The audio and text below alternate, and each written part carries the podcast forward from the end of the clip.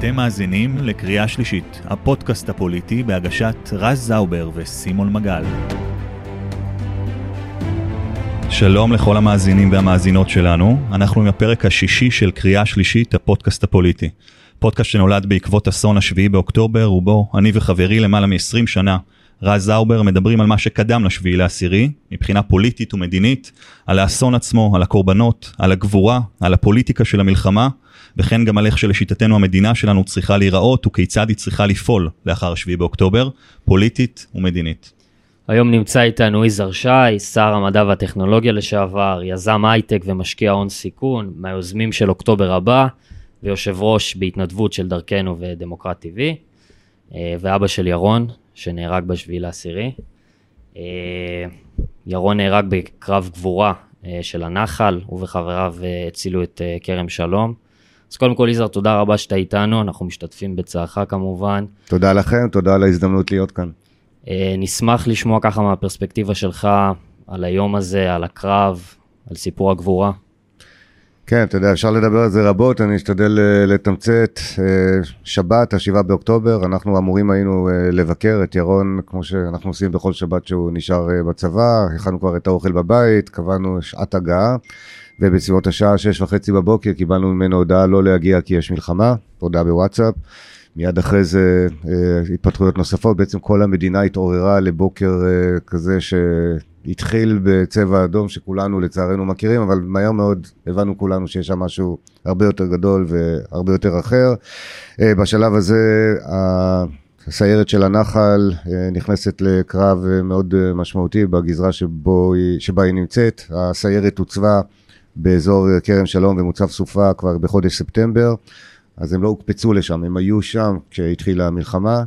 אמ, הפלחן היה באזור הדרומי, באזור של כרם שלום, ירון ושני אה, חיילים נוספים, אחד מהם הסמ"פ לוינסון שהיה אחראי על הגזרה באותו יום, אה, נכנסים מהר מאוד לקרב עם אה, עשרות מחבלים שהמטרה שלהם היא להיכנס לקיבוץ כרם שלום ולעשות שם בדיוק מה שעשו בקיבוצים האחרים, כמו שלצערנו ראינו בגזרה, להרוס, לשדוד, לרצוח, לאנוס, להשמיד כל מה שיש. כולל המשימה שלהם היא גם uh, המוצב שבסמוך לכרם שלום, שגם שם ראינו מה עשו במוצבים האחרים. Uh, בחפ"ק הזה של uh, לוינסון, הנהג בטיטו וירון, מתפתח קרב משמעותי מול המחבלים, הם מצליחים לעצור אותם כ-45 דקות, ובשלב הזה הקיבוץ מצליח להתארגן עם כיתת הכוננות שלו ועם כיתת הכוננות של פלחן הסיירת, שאליה שייך ירון. אה, ובקו כזה של גיבורים, מעטים מול רבים, הם עוצרים את ההתקפה על הקיבוץ, הקיבוץ מתארגן, ולמעשה הקיבוץ מצליח אחרי זה להדוף את ההתקפה. אה, הקיבוץ לא ניזוק לחלוטין, שני חברי קיבוץ שהיו חברי כיתת הכוננות נהרגו, ופצועים והרוגים מסיירת הנחל, ביניהם ירון שלנו, אבל הקיבוץ ניצל, האזרחים אה, לא נפגעו. אה, לא חזרו שם מראות הזוועה שקרו בקיבוצים אחרים, הן בהרס הרכוש, יותר חשוב הזה בפגיעה באנשים. אה, אז בקרב, בקרב הגבורה הזה בעצם ניצלו אה, הרבה מאוד אנשים, כולל אנשים שניצלו במוצב, שגם הוא הצליח להתארגן בזכות העמידה האיתנה של, של באמת חיילים בודדים מול רבים. אנחנו את הבשורה על נפילתו של ירון קיבלנו ביום ראשון בערב, הוא נהרג בשבת בבוקר במהלך הקרב הזה. אמ, וזהו, אתה, אתה יודע, ככל שלמדנו את הפרטים של הדברים שקרו שם באותו יום, אנחנו מבינים מצד אחד את הכישלון הקולוסלי של המערכת הגדולה שנמצאת למעלה, ואם תרצו אפשר לדבר על זה, אבל בשטח החיילים פשוט הגנו בגופם. כששאלתי גם את uh, לוינסון, הקצין, הסמ"פ שהיה שם, ואת עומר בטיטו, הנהג, שהוא לוחם קרבי לכל דבר, שהוא נהג של החפ"ק, מה הם חשבו באותם אה, רגעים? שניהם אומרים שהם ידעו שזה הם ומאחוריהם הקיבוץ. אם הם לא עומדים שם בצורה אה, נחרצת, שלושת החיילים האלה, בטיטו, לויסון וירון שלנו, הקיבוץ אה, פשוט מותקף על ידי אה, אינסוף מחבלים. אז הם ידעו שהם חייבים לעשות את זה, וכך קרה גם במקומות אחרים. הסיירת היא יחידה קטנה, היא ספגה כבר כ-20 הרוגים עד עכשיו, פצועים רבים, אבל הם עמדו במשימתם, הם הגנו על האזרחים, הם הגנו על חיילים לא קרביים שנמצאים שם, כמו התצפיתניות. אלינו הביתה הגיעו תצפיתניות, שבאו להודות על כך שהן אה, חיות היום. פגשנו אותם גם במקומות אחרים, אותו דבר אנחנו מקבלים, במיוחד ממש בשבוע, שבועיים האחרונים התחלנו לקבל הודעות מחברי קיבוץ וחברות קיבוץ שמתחילים להתאושש ולהבין מה קורה, ואנחנו מקבלים דברים מאוד מאוד מרגשים, אנשים שמודים לנו על ההקרבה של ירון ושל החברים שלו. זה לא מנחם, אבל זה בהחלט נותן משמעות. הם מודעים ש... שירון והחברים היו חלק מהכוח הלוחם הספציפי שהציל את אותם? לגמרי, לגמרי. השם שלו אה, אה, ככה אה, די מוכר על ידי חברי הקיבוץ שמבינים מה היה שם בקרב ההוא. אה, הם כולם מפונים, אבל הם אה, מודעים אה, למה שקרה שם באותו יום, ואנחנו מקבלים באמת דברים מאוד מאוד מרגשים. קיבלנו, ממש לפני יומיים שלושה קיבלתי הודעה ממישהי שאיכשהו מצא את מספר הטלפון שלי, שהיא כותבת שהיא רוצה להודות לנו, במיוחד על ההקרבה של ירון ש, שמסר את חייו ביחד עם חיילים אחרים שנלחמו שם.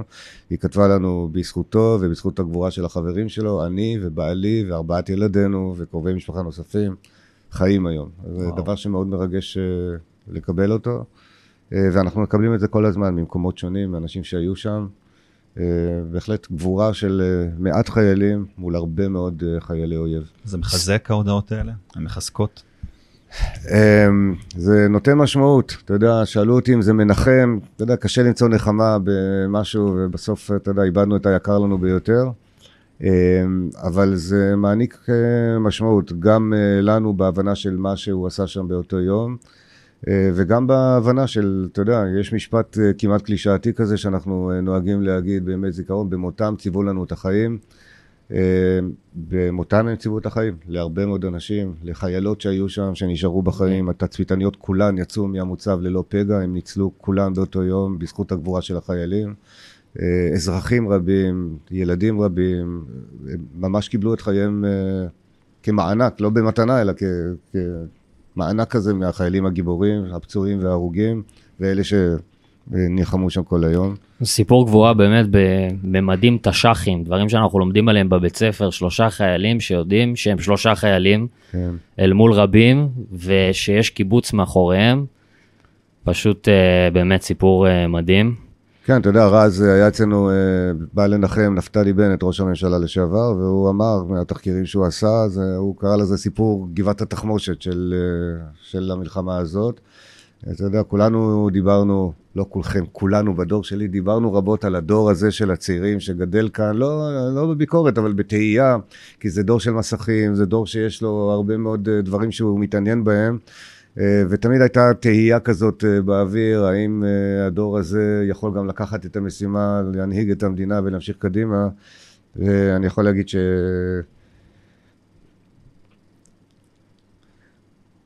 זה זה באמת דור מדהים של צעירים שלקחו על עצמם את האחריות, הם נלחמים שם גם עכשיו, אנחנו צריכים לקחת את זה בחשבון.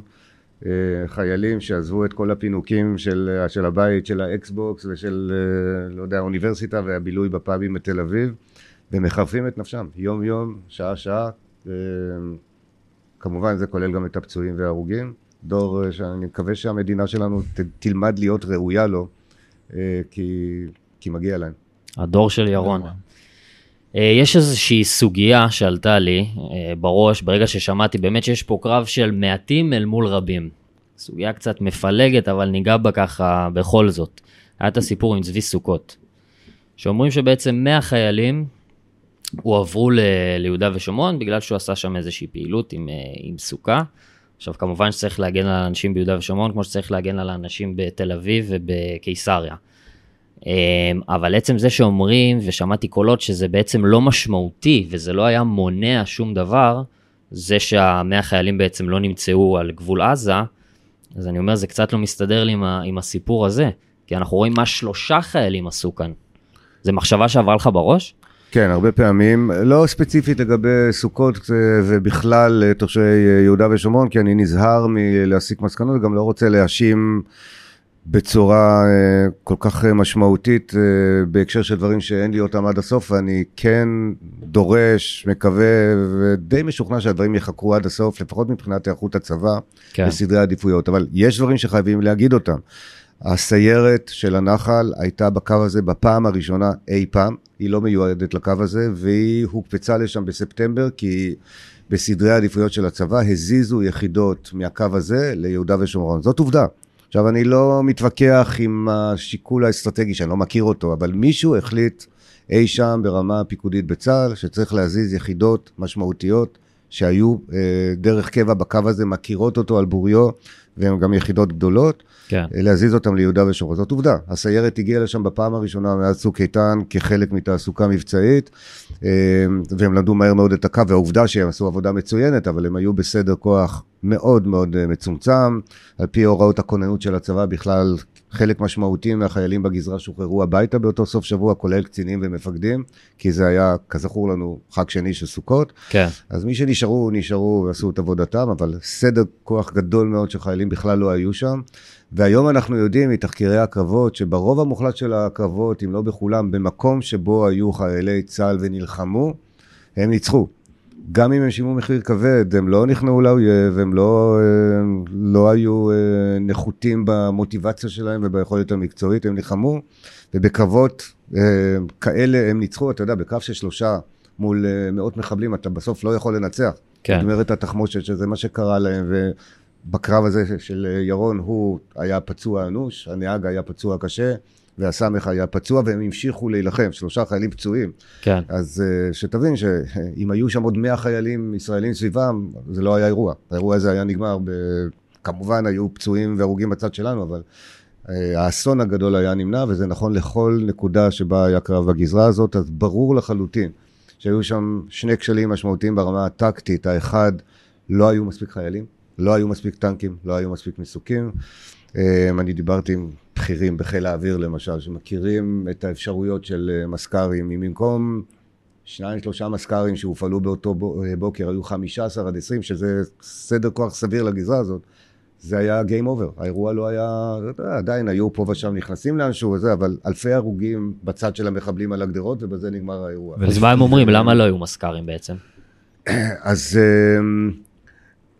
אז רגע, רק לפני שאנחנו מגיעים כן, לשם, כן. אז אמרתי, היו שני דברים ברמה הטקטית, אחד הוא לא היה מספיק סדק נקודה, השני לא הייתה אה, כוננות שמתבקשת מהמצב, וזה ברמה הטקטית, כי בסופו של דבר היו מספיק ידיעות בימים שלפני כן, היו ידיעות קונקרטיות בלילה הזה שבין שישי לשבת, מספיק ידיעות כדי להעיר את כל החיילים בגזרה, אוקיי, נניח שאין מספיק חיילים, תעירו את כולם, תכניסו כולם לעמדות, תעלו את הטנקים, תעלו את המסוקים לאוויר, תהיו מוכנים, אני מניח שהדבר הזה ייחקר.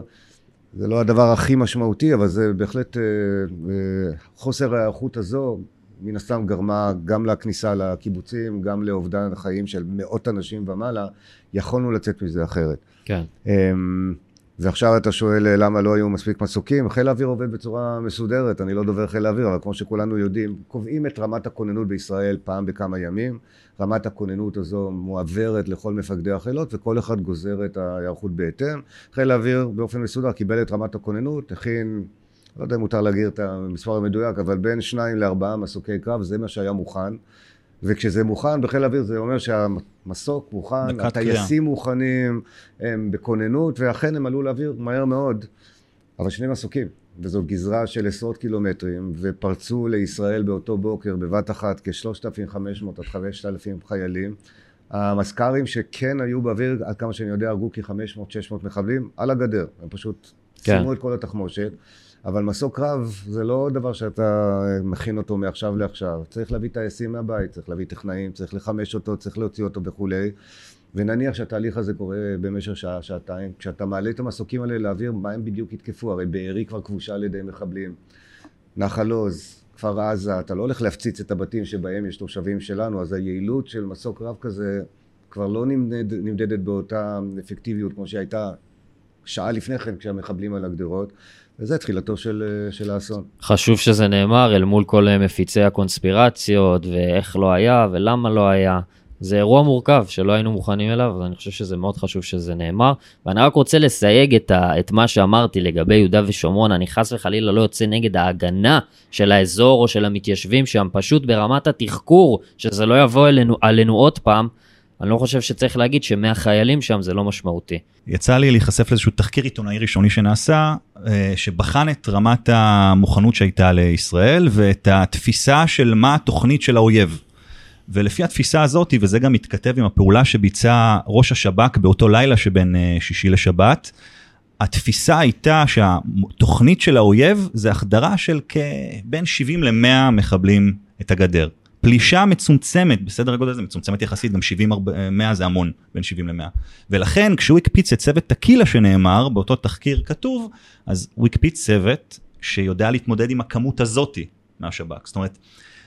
זה מה שמדינת ישראל הייתה מוכנה לו זו קריאת המצב שהייתה לנו. כן סימון אז אתה עולה פה על אה, נקודה מאוד כואבת שאני חושב שהיא מתחילה לגעת בשורש הבעיה. הידיעות שהיו בידי אנשי המודיעין שלנו, אנשי השטח, האנשים בדרגים הנמוכים ודרגי הביניים, הידיעות היו על התקפה כוללת של אלפי מחבלים שינסו לכבוש יישובים, שינסו לעשות בדיוק את מה שהם עשו. דרך אגב, הידיעות האלה כבר קיימות בידי ישראל כבר כמה שנים טובות. אז זאת לא הייתה הבעיה, הבעיה הייתה איך הידיעות האלה מחלחלות לרמה של הערכת מצב ולהאמין שבאמת זה מה שמתכננים לעשות לנו, וגם להתכונן בהתאם. ופה היה כשל מאוד משמעותי. יש היום כבר מספיק עדויות על כך שכל התוכניות נפרסו בפנינו בשנים האחרונות, הכל היה שם, אז כן, עשו שפצורים ושינויים כמו שעושים בכל תוכנית קרבית. בצד של סינואר ו- ואנשיו המרצחים, אז התוכניות עברו שיפורים, אבל הכל היה ידוע, הכל היה ברמה של פחות או יותר מתכננים. Mm-hmm. כשזה מגיע לתרגום והאינטרפרטציה בצד שלנו, שם היה כשל מאוד משמעותי שצריך אה, לנסות להבין אותו, לחקור אותו ולהסיק ממנו מסקנות. כי אנחנו לא האמנו, אנחנו לא האמנו שהחמאסניקים האלה, שאותם אנחנו מממנים הרבה מאוד שנים, ואיתם אנחנו עושים עסקים, לפעמים מלוכלכים יותר, לפעמים מלוכלכים פחות, במובן של משחררים מחבלים כדי לקבל חייל שלנו, אה, משלמים להם כסף כדי שלא אה, יפציצו את היישובים שלנו, ישלחו אה, כל מיני בלונים עם חומרי נפץ וכן הלאה. כן. לא האמנו שהם מסוגלים לעשות את זה, וזאת לא הייתה בעיה של ידיעת החומר הגולמי, הייתה בעיה של להאמין שהאויב הוא מתוחכם, שהוא מספיק אה, רציני והוא מסוגל להתרגם, ופה היה הכשל המאוד משמעותי. דרך אגב, לא יודע אם אתם מכירים את זה, אבל אה, בהלוויה של ירון שלנו, אני נשבעתי שאני אעשה כל דבר כדי לחקור, לא בשביל נקמה, אלא כי, כי אנחנו חייבים להבין, כי לא ייתכן שהאסון הזה יחזור עליו, על עצמו פעם נוספת, והקמנו אה, פרויקט שנקרא חצבי אה, אוקטובר, אה, והפרויקט הזה אה, התנדבו לתוכו מיטב המומחים בישראל לניתוח דאטה, לניתוח נתונים, לאלגוריתם של AI, בינה מלאכותית. וליצירת תובנות מהנתונים האלו, ואנחנו בימים אלה עומדים להעלות, להעביר אתר שיעבוד באיסוף עדויות מכל אותם אנשים בישראל שחושבים שיש להם מידע, לא דעה, מידע על תהליכים והחלטות אה, וסדרי עדיפויות שהובילו לאסון השבעה באוקטובר. מהצד שלנו, הכוונה לבחון את הדרך שבה אנחנו התנהלנו. הכוונה היא לבחון מה לעזאזל קרה פה, אם אתה רוצה לקרוא כן, לזה, כן, כי במלחמת יום הכיפורים הרי הקמנו ועדת חקירה, אה, וחקרנו והסקנו מסקנות, וחשבנו שהבנו, וחמישים שנה ויום לאחר מכן הוכח שלא למדנו כלום. כן. אז uh, המתודולוגיה שאנחנו משתמשים בה היא מתודולוגיה ידועה היום בעולם העסקים, בעולם הגלובלי, שההייטק הישראלי יודע לספק אותו, זה איסוף של אינסוף נתונים כדי שהאלגוריתמים, שהם נתוני דעה פוליטית ככל שידוע לנו, uh, יצביעו על תהליכים ועל גורמים שהביאו mm-hmm. אותנו לאסון הנורא הזה, ואנחנו מקווים שיהיו שם תוצאות טובות. טובות במובן של להבין מה קרה. אנחנו איתכם בתקווה וכל הכבוד לכם יישר כוח בעניין הזה ועכשיו לנקודה של לירה זה ציטוט מהספר של אה, חיים הרצוג שהיה הנשיא השישי של מדינת ישראל והוא כתב ספר שנקרא מלחמת יום הדין רק אני ממצה את הנקודה לגבי מה שאמרת עכשיו שזה מדהים כמה לא למדנו מהטעות של מלחמת יום הכיפורים כמה הכשלים לא באמת נלמדו ובמלאת 20 שנה למלחמת יום כיפורים בשנת 93 הוא מוסיף ספר נוסף אה, פרק נוסף לספר שלו מלחמת יום הדין והוא כותב השתלטותה של קונספציה שגויה המגובה על ידי אישיות מרכזית אשר מנע ויכוח פנימי חופשי הייתה בעוכרי המודיעין. יש לקוות כי ננקטו כל הצעדים במטה הכללי כולל הצבת מייצגי הקו של איפכא מסתברא. על מנת להבטיח ששגיאות כאלה עלולות לסכן את עצם קיומנו לא יישנו. הוא מוסיף ואומר לא ברור עד היום אם כל הלקחים הופקו, דובר רבות על הפקת לקחים, אך בין דיבורים למעשים קיים עדיין מרחק. אני מאוד מקווה שתגשרו על המרחק הזה, אני מאוד מקווה שתקום פה תנועה שאחת ולתמיד תדע להבין את הבעיה, תדע להבין את הקושי ותדע לגשר על הפערים. שלא יקרה באמת דבר כזה יותר, כי יזהר, ייתכן שדבר כזה יקרה שוב. לגמרי, עד שלא הבנו בדיוק מה הוביל לא הצפלין שלו עבד, ולא ההוא של המשקפת, וגם לא אדם כזה או אחר שקיבל החלטות. באופן מערכתי אנחנו חייבים לתחקר את עצמנו, להסתכל עמוק פנימה, ולהבין מה קרה כאן. ולכן אני תולה תקוות אה, דווקא בפרויקט שלנו שהוא אה, לא תלוי אנשים, הוא אוסף אינסוף דאטה ונותן לטכנולוגיה לעבד את הדאטה. דרך אגב, ככה בעולם מקבלים החלטות קריטיות, גם בגופי מודיעין, אבל בעיקר בתהליכים עסקיים. כשחברת ענק בעולם רוצה להבין למה קו מוצרים שלה נכשל אל מול המתחרים, אז בעבר היו יושבים בחדר ומסמנים את השם ומפטרים אותו. היום אוספים אינסוף פיסות מידע. נותנים על האלגוריתמים לעבד אה, אותם, והרבה פעמים המסקנות הן מפתיעות. הרבה פעמים המסקנות מלמדות על תהליך שלא חשבת עליו, על אזור של קבלת החלטות, על כאלה ואחרים, אה, סדרי עדיפויות וכן הלאה. וזה מה שאני מקווה שיהיה פה. אתה אומר טכנולוגיה, אתם רוצים לעבוד על טכנולוגיה שתיטיב ותעזור לנו בעתיד כדי להימנע מאסונות שכאלה. גם גדר המערכת שקרסה בשביעי לעשירי נשענה על טכנולוגיה. צודק לגמרי, ואני מודה לך על השאלה הזאת. הטכנולוגיה חייבת בסופו של דבר להיות מלווה על ידי הגורם האנושי ואי אפשר להפריד ביניהם. הגדר הזו קרסה כי היא עבדה טכנולוגית מדהים אבל הגורם האנושי שכח שאפשר לקחת בולדוזר ולנסוע שני, לא שני מטר, 200 מטר ולהרוס את הגדר. אותו דבר פה, אנחנו uh, נשתמש בהרבה מאוד טכנולוגיות כדי להראות על נקודות, על תהליכים, להצביע על כל מיני דברים שהם כשלים. חייב להיות שם גורם אנושי שיגיד אוקיי הבנתי, אני מעבד את זה ואני מחפש את האחראים או שאני לוקח בעצמי אחריות חס וחלילה. חלילה אם יש דבר כזה, ומסיק את המסקנות הראויות, בהחלט כן. הייתי רוצה לטעות באמת, יש לך פרספקטיבה מאוד רחבה, גם מהמגזר הפרטי וגם uh, היית שר uh, בממשלה תחת ראש הממשלה שבאמת uh, מכהן עדיין. אם אתה יכול ככה להשוות בין חברות שמתנהלות תקין, ושמענו אתמול שחברה שלך מוזגה עם uh, חברה בנסדק, לבין איך שממשלת ישראל מתנהלת או התנהלה גם בזמנך, היו דברים שאמרת, וואו, זה לא ייתכן, זה לא מינהל תקין, אין מצב שמדינה אה, תתנהל ככה? הנה ההבדל המרכזי. בעולם העסקי אנשים לוקחים אחריות, או שהם נדרשים לקחת אחריות, כי תמיד יש מישהו מעליהם, זה יכולים להיות בעלי מניות, דירקטוריון, הציבור. בעולם העסקי לא יעבור כישלון קולוסלי ברמה היסטורית בחברה עסקית כלשהי, בלי שהמנהל שלה יקבל על עצמו את האחריות. על כל מה שמשתמע מכך. במדינת ישראל יש כשל מנהיגותי, לצערי הרב, שהוא כשל קולוסלי. באסון הגדול ביותר בהיסטוריה של העם היהודי מאז השואה, באסון הגדול ביותר שקרה במדינת ישראל, מי שמנהיג את מדינת ישראל ב-15 שנים האחרונות מפחד לקחת אחריות. וכשאני מדבר על זה אני כל הזמן מדגיש, זה לא עניין פוליטי, זה לא עניין של ימין או שמאל, זה לא עניין של אה, דעה כזו או אחרת ספציפית, זה עניין של מהי מנהיגות. מנהיג שאיננו מוכן לקחת על עצמו אחריות, לא ראוי להיות מנהיג. במקרה שלנו, אני חושב שיש פה פשוט פחדנות ציבורית. המנהיג הזה, ואני אנקול בשמו, קוראים לו בנימין נתניהו, הוא ראש ממשלת ישראל. לא יעלה על הדעת שבאסון הנוראי הזה, בתהליך המדהים, הקולוסלי שקרה פה, הוא עוד לא נעמד אל מול המצלמות ואמר, בצורה שאיננה משתמעת לשני פנים, אני אחראי. כל מה שקרה במדינת ישראל ב-15 שנים האחרונות זה אחריותי, כל מה שהוביל ל-7 באוקטובר זה אחריותי, וכל מה שקרה באותו יום ומאז, אני אחראי על כל מה שמשתמע מכך. כל עוד לא הגענו לאמירה המפורשת הזו שמגובה גם בהבנה של אותו אדם וכל הציבור שמסתכל עליו שהוא אחראי, אנחנו לא נתחיל את התיקון הדרוש במדינת ישראל, ודרוש פה תיקון עמוק ויסודי ותהליכי שייקח הרבה זמן. זה דבר שמאוד מטריד אותי כאזרח המדינה, זה דבר שמאוד מאכזב אותי, גם כמי שמכיר את המערכת שהיה שם ו... ומבין אה, איך אנשים חושבים. ואני חושב שכולנו, אזרחי המדינה, אנשי ימין, שמאל, מרכז, לא חשוב איפה אתה נמצא, חייבים להסתכל על המנהיגים שלנו ולהעביר להם ולדרוש מהם. אתם אחראים לכל מה שקורה פה, נקודה. אני חושב שגם במה שאנחנו משדרים לעולם, אם לא תילקח אחריות אחרי אסון כזה, אז אנחנו אומרים, אוקיי, קרה.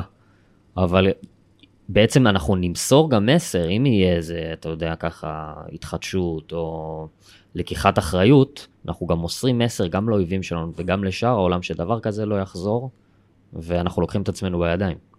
אז יש הרבה דברים שיגזרו מלקיחת אחריות וזה אחד מהם. אני חושב שמעבר לחשיבות כלפי העולם, דרך אגב, בעולם המערבי המודרני, על כישלונות הרבה פחות משמעותיים מזה שאנחנו מדברים עליו. אנשים על המקום לוקחים אחריות, ובדרך כלל גם הולכים הביתה.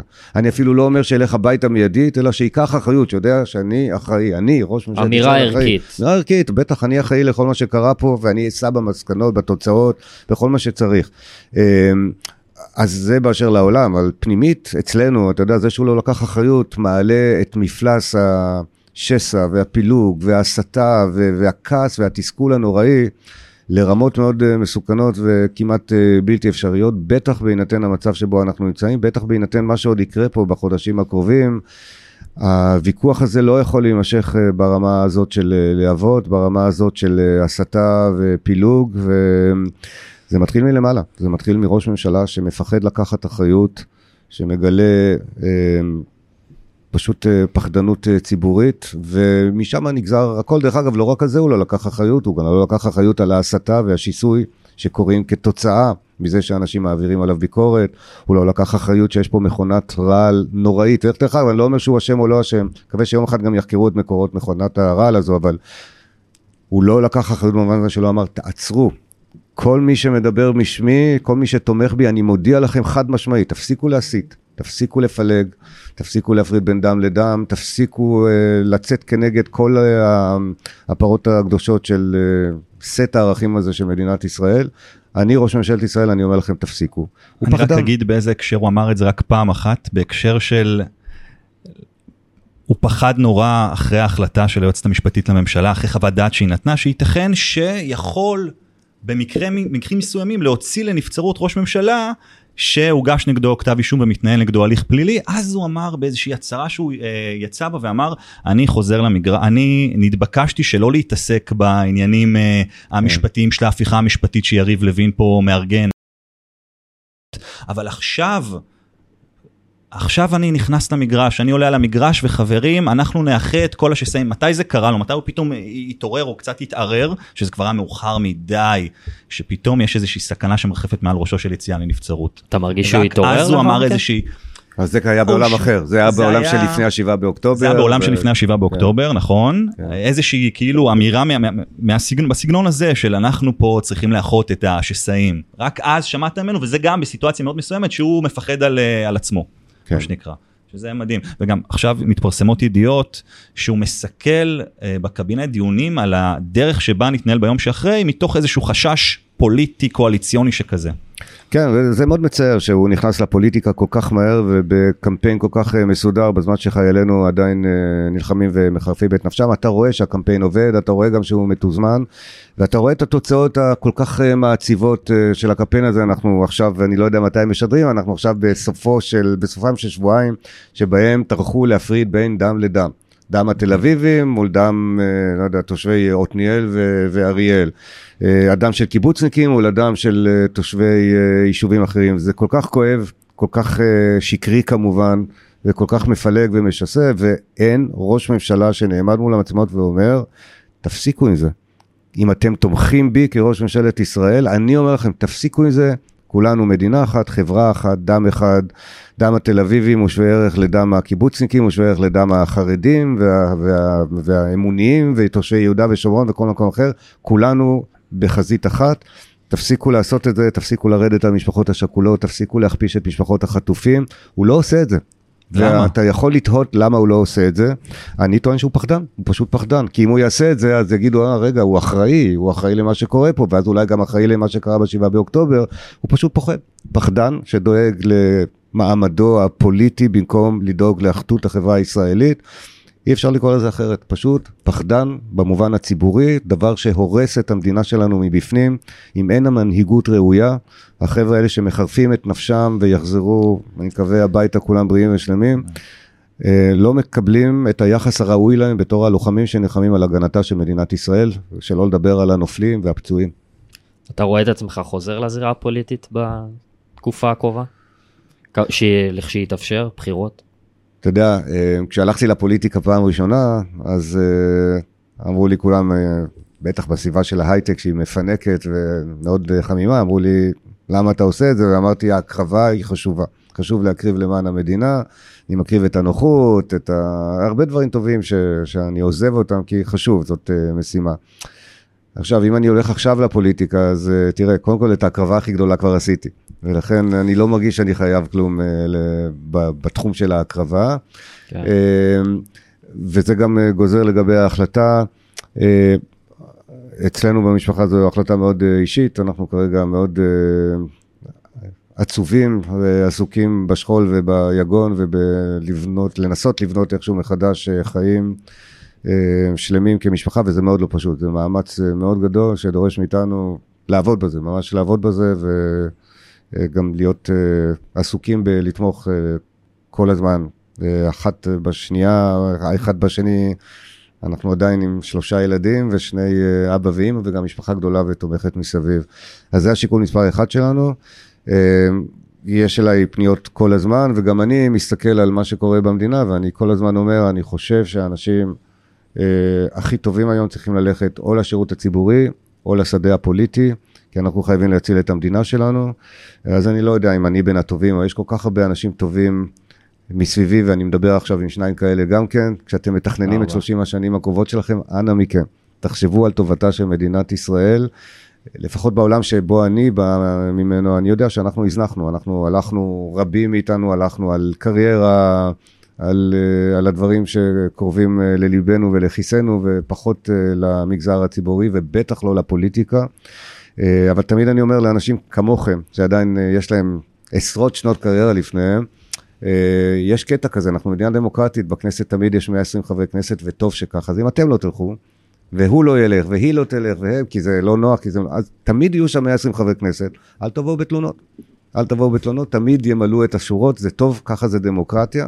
ודרך אגב, אתם רוצים שגם בצד השני, הרי אנחנו דמוקרטיה, אז חילוקי דעות הם לגיטימיים, ואתם רוצים שגם מפלגות בצד השני של השדה הפוליטי שאני שאתם לא שייכים אליו, יהיו אנשים ראויים, אנשים שמוכנים לקחת אחריות, אנשים ערכיים, אנשים שבזמן מלחמה מוותרים על המשרדים שלהם ועל התקציבים המטופשים שלהם, וכל המערכת הביורוקרטית שנבנתה כדי לשרת הסכם קואליציוני, ואומרים, עכשיו מלחמה, מוותרים על הכל, עושים מה שטוב למדינת ישראל, מוותרים על תקציבים, על תקציבים קואליציוניים, על, uh, על רכב ועל נהג וכל מיני דברים, כי עכשיו מלחמה. אתה רוצה שיהיו כאלה בצד השני? היו פעם כאלה בכל צידי המפה הפוליטית, והם אינם. זה מאוד מצער, ולכן הטובים ביותר צריכים ללכת היום לפוליטיקה, בימין, בשמאל, במרכז, בכל מקום. רבים מהם עדיין לא שם. לגמרי. רשמנו לנו. כן. בהחלט. אם הצלחתי לשכנע אתכם, אז uh, כבר uh, היה, היה טוב לבוא לפה. הפודקאסט הזה קם מתוך המקום אולי לגרום למאזינים להבין שצריך לרענן את השורות, שהגיע הזמן, שהגיע הזמן לחדש, ההנהגה שלנו צריכה, צריך לשנות אותה. במהות שלה. יש אנשים שם ששמים את האינטרס האישי לפני האינטרס של המדינה. איך אפשר לעשות דבר כזה?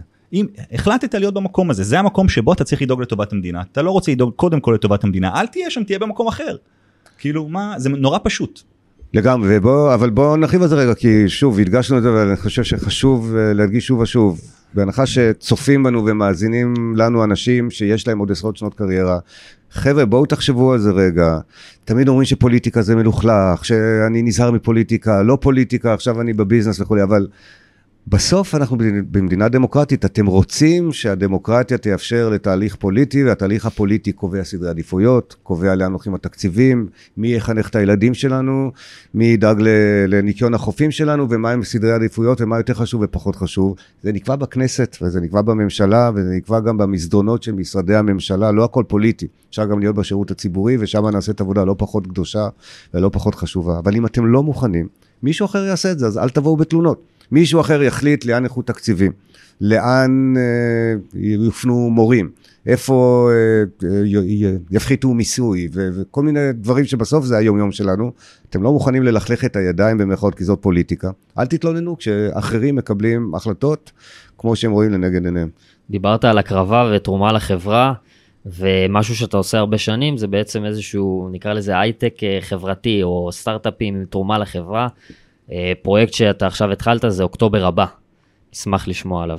כן, תודה. אז אה, אתה יודע, אוקטובר הבא נולד מתוך כאב, כשהיינו בשבעה למותו של ירון שלנו, חשבנו על דרכים שיש לנו להנציח את זכרו, ועלה הרעיון של מישהו לנטוע עצים, לנטוע יער, זה דבר די מקובל גם ביהדות, גם כשאנשים נפטרים בחו"ל, הרבה פעמים נוטעים עצים לכבודם בישראל. משם זה התחיל, ואז אמרנו, יש לנו כמה אנשי הייטק במשפחה, ואמרנו, אם לטעת עץ, אולי ניטע חברת סטארט-אפ. בעולם ההייטק גם קוראים לזה seeding, seeding זה לזרוע, ויש ממש מונח מקצועי כזה שמנביטים חברה חדשה, ככה קוראים לזה seeding. אז אמרנו, אם חברה לכבודו, אז למה לא עשרות חברות או מאות חברות שינציחו את זכרם של כל הנופלים, ומשם עברנו, יש עוד קורבנות.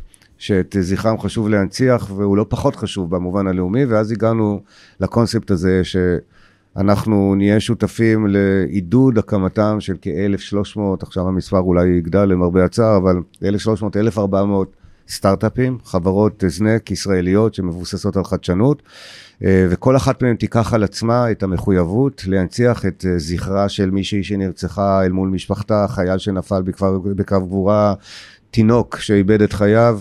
כל קורבנות אוקטובר אה, יונצחו על ידי החברות האלו, ומשם אה, נולד אה, המיזם הזה שאנחנו קוראים לו אוקטובר הבא, באנגלית Next אוקטובר, שבעצם מדבר על יצירת כלכלה. בסוף המלחמה הזאת עולה לנו כמיליארד שקל ביום, צריך מישהו לממן את זה. ההייטק הישראלי בשנות, בשנות או בשעות משבר תמיד מתאושש מהר יותר, זה קרה במלחמת המפרץ, באינתיפאדה, בלבנון השנייה.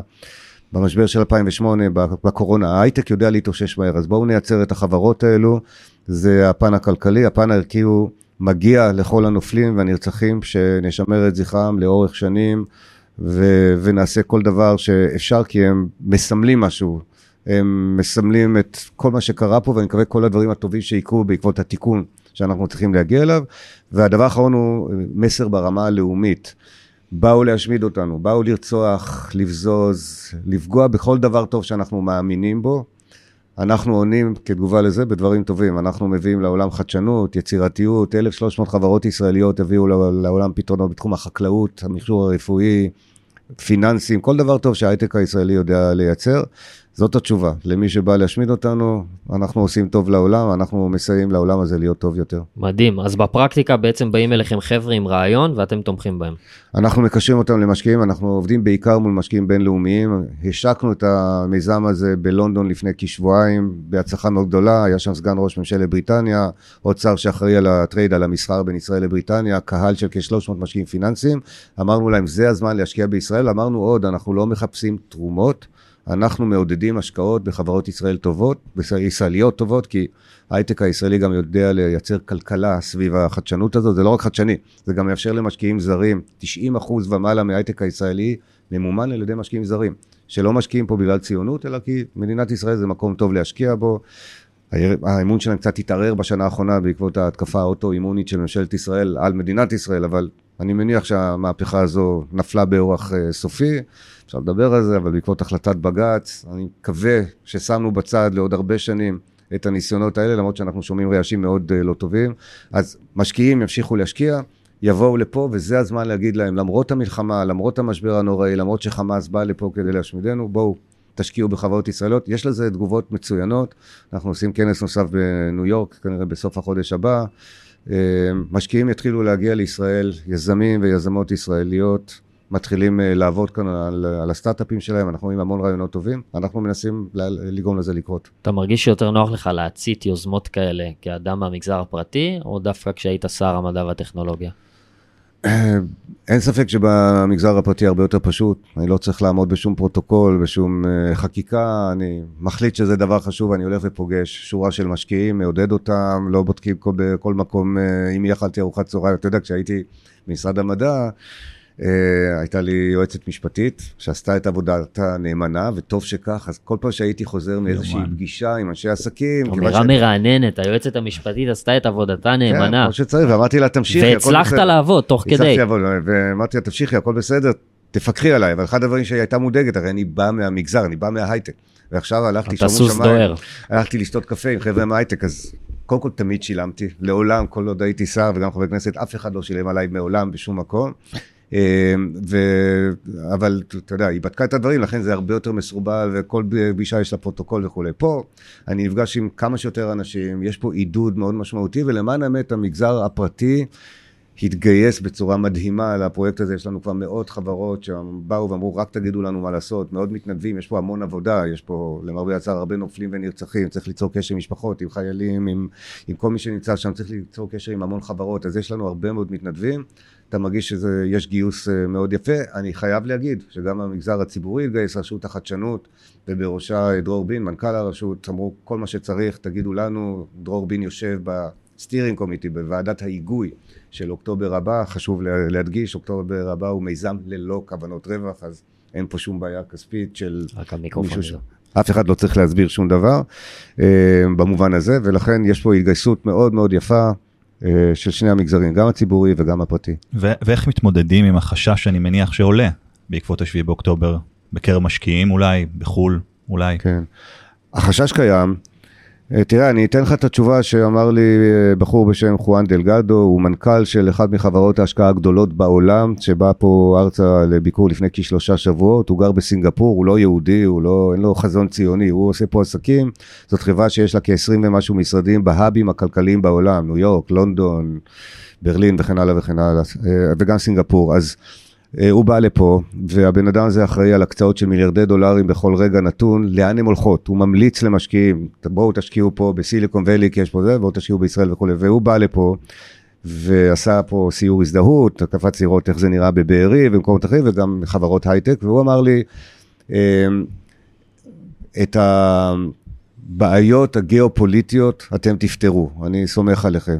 זה מילים אה, יותר אה, נימוסיות להגיד, את המשבר הצבאי אתם תפתרו, אתם תחסלו את חמאס וכולי. Mm-hmm. החדשנות הישראלית חשובה, החדשנות הישראלית חשובה לעולם, הוא מייצג את העולם מול משקיעים רבים ברחבי העולם, ולכן חשוב שההייטק הישראלי אה, יתחיל מחדש, יניע את הגלגלים שלו, והוא אמר, אני יוצא מפה. זה היה לפני שלושה שבועות, ואומר לאנשים שאני אחראי להם בארצות הברית, לכו תמכרו את ישראל. תגידו לאנשים להשקיע עכשיו בישראל.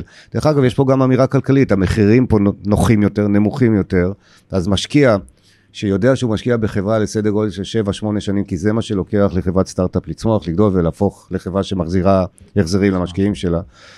אז זה שמשקיעים עכשיו, זה כמעט uh, ניואנס במבחן ההיסטוריה, ולכן אם אפשר להיכנס עכשיו במחיר נמוך, ברור הרי שבעוד שבע שנים המלחמה הזאת כבר תהיה בספרי ההיסטוריה, כבר נהיה במלחמה הבאה, כבר יהיה איזה מבצע אחר, לצערנו אנחנו למודי ניסיון.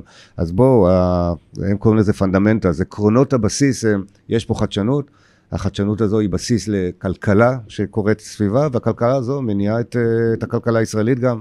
אפשר להשקיע ו- וזה הזמן הנכון. אתה, אתה אומר שהמלחמה הזאת היא הזדמנות למשקיעים. תראה, אה, שלהי מלחמה תמיד, מאז ומעולם, כולל מלחמת העולם הראשונה והשנייה ומלחמות אחרות, תמיד היו איתות למשקיעים ולגופים כאלה ואחרים שאפשר להתחיל להניע את הכלכלה. אתה תמיד רואה פריחה משמעותית, כי בונים תשתיות מחדש, כי בונים חברות מחדש, עושים הרבה דברים. אז השאלה היחידה היא, מתי זה שלהי המלחמה הזאת בישראל? כן. אה, אני מעריך בזהירות שאנחנו יותר קרובים היום לשלהי המלחמה מאשר לתחילת המלחמה. וגם אם זה ייקח עוד חודש, חודשיים, ברור לכולנו שהמילואימניקים שלנו לא יהיו מגויסים עכשיו שנתיים. הם כן. יהיו מגויסים עוד פרק זמן מסוים. והאיום בעזה מתישהו יהפוך להיות משהו שהוא מנוהל. ואותו דבר בצפון. אה, אני רואה עכשיו, דרך אגב, אני רואה עסקאות, אני בא מעולם ההייטק וההשקעות, זה גם הכובע השני שלי, אז הדברים קורים. אני רואה עסקאות שקורות, אני רואה עכשיו אה, התחלות מאוד יפות של אה, פרויקטים והשקעות של משקיעים זרים. העסק הזה נראה, אני אומר את זה מאוד בזהירות, אנחנו עכשיו בתחילת ינואר 24, אתה רואה שהגלגלים כבר התחילו לזוז. יש תקווה. יש תקווה. יש אמירה אה, בהקשר של ההייטק הישראלי והמדינה, שמה שהמדינה עושה טוב, זה שהיא פחות נוגעת, פחות רגולציה, פחות מיסוי. אתה, משני הכובעים שלך, אתה מסכים עם זה? אתה חושב שיש דברים שאפשר לעשות יותר בשביל לעודד את, ה, את המגזר הזה, את, את, את הכלכלה הזאת? כי אני רואה, מה שלי, אתה יודע, לא כ, כמישהו שלא בא מהעולם הזה, למשל הייתי רוצה שיהיה פה יותר ייצור של הדברים. כן, אז אתה צודק. קודם כל, האמירה בהייטק היא באמת תמיד שהמדינה לא תתערב, אבל המדינה כן צריכה לאפשר. המדינה צריכה לאפשר, ולמשל אחת הדוגמאות זה רגולציה בתחומי המיסוי. הרגולציה הזאת עבור משקיעים זרים צריכה להיות מאוד תחרותית. מדינות העולם יוצאות מגדרן כדי לשכנע משקיעים זרים לבוא ולהשקיע בהן. מדינת ישראל עשה עבודה טובה, בתור דוגמה, משקיעים זרים לא משלמים פה מס על הרווחים, אלא במדינה שבה הם משלמים מיסים. כן. אז זה מסיר את האיום עליהם מאי ודאות, והם לא יודעים איך להתעסק עם מס הכנסה ישראלי וכולי. אז זה הסדר טוב, ותמיד צריך לעדכן אותו, כי המדיניות המיסוי הזו תמיד uh, צריכה להיות תחרותית מול דברים אחרים שקורים בעולם, ושיטות השקעה חדשות וכולי, נתתי לך דוגמה אחת. יש דברים נוספים שהמדינה כל הזמן צריכה להתייחס אליהם, למשל, מדינת ישראל צריכה לחשוב על רגולציה בתחום ה-AI, בתחום הבינה המלאכותית. כל העולם חושב על זה, אנחנו בתור מדינת הייטק שממציאה פה דברים מדהימים, גם צריכים לחשוב מצד אחד איך לאפשר לחברות לפתח דברים, מצד שני איך למנוע שימוש מסוכן בבינה מלאכותית, אז זו דוגמה לרגולציה שהיא צריכה להיות מאפשרת וגם שומרת על האינטרסים של המדינה ויש דוגמאות אה, נוספות. אמ, אני חושב שבהינתן צוק העיתים או המצב שבו אנחנו נמצאים היום, מדינת ישראל צריכה לחשוב היטב, למשל להכניס את היד לכיסים העמוקים ולממן הרבה יותר פרויקטים של מחקר, הרבה יותר פרויקטים של שלבים מוקדמים מאוד של אה, יזמות. ששם משקיעים בדרך כלל אה, נזהרים מלהגיע. רשות ו... החדשנות לא עושה את זה? רשות החדשנות עושה מצוין, mm-hmm. אבל התקציב שלה הוא התקציב שמדינת ישראל מקצר. קובעת, ואני, חושב שבסדרי העדיפויות הלאומיים אפשר לקחת כספים קואליציוניים שכולנו מדברים עליהם, כן. ובמקום להקצות אותם לפי הגחמות של חברי כנסת שמאיימים להפיל את הממשלה אם לא יקבלו, להקצות את כולם, למשל לממן חדשנות. ולממן, דרך אגב, לחדשנות אין בייס, אין uh, עמדה, חדשנות אפשר למכור לכל מגזר בישראל ויכולה לעזור לכל מגזר באותה צורה. אז זו דוגמה למקום שבו יהיו חלוקה שוויונית של הרווחים בצידה של uh, uh, תרומה למדינת ישראל, לכלכלה ו- ולכל דבר טוב שאנחנו צריכים שיקרה פה. יזהר, בתור מי שבעוונותיו עוסק במשפטים, אני חייב לשאול, השבוע קרה משהו, נפל דבר בישראל, בית משפט עליון בשבתו כבית המשפט הגבוה לצדק, פוסל uh, תיקון לחוק יסוד, למעשה פוסל חוק יסוד, um, ונשמעות דעות לכאן או לכאן. אנחנו תמיד אומרים שאנחנו מפולגים בעמדות שלנו כעם, והפילוג בא לידי ביטוי, או גם מוזרם הפילוג על ידי, על ידי הקואליציה או ההנהגה, מזרימה את הפילוג גם uh, לעם.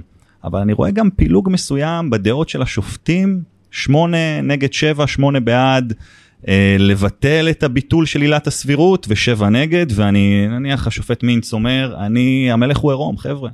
אתם פה מדברים על זה שהם חרגו מסמכות, אנחנו בעצמנו חורגים מסמכות, אומר את זה השופט מינץ בפסק הדין שלו, והשופט אסתר חיות אומרת, זה משהו שהוא הגיע לנקודת קיצון כזאת גדולה, שלא ייתכן שאנחנו לא נתערב.